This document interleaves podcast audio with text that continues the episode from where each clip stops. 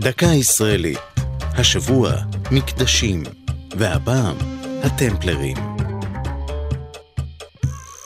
הבתים במתחם שרונה בתל אביב, שבפתחם חנויות יוקרה, שימשו בעבר בנייני ממשלה. אולם לפני קום המדינה, הייתה זו שכונת מגורים של קבוצה ייחודית, הטמפלרים.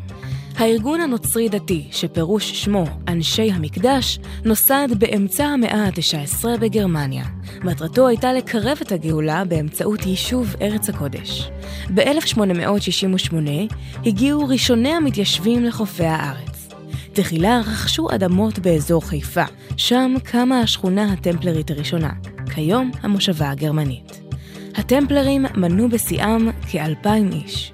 במהלך השנים הם הקימו עוד מושבות, למשל ביפו ובירושלים.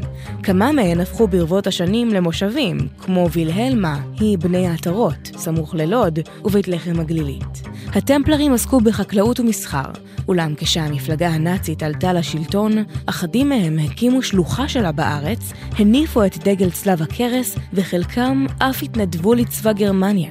בתגובה כלאו שלטונות המנדט הבריטי את הטמפלרים במחנות וגירשו אותם מן הארץ.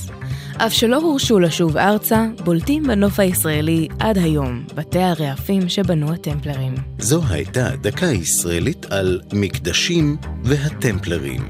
כתבה מרים בלוך, ייעוץ הדוקטור סטפן ליט, עורך ליאור פרידמן.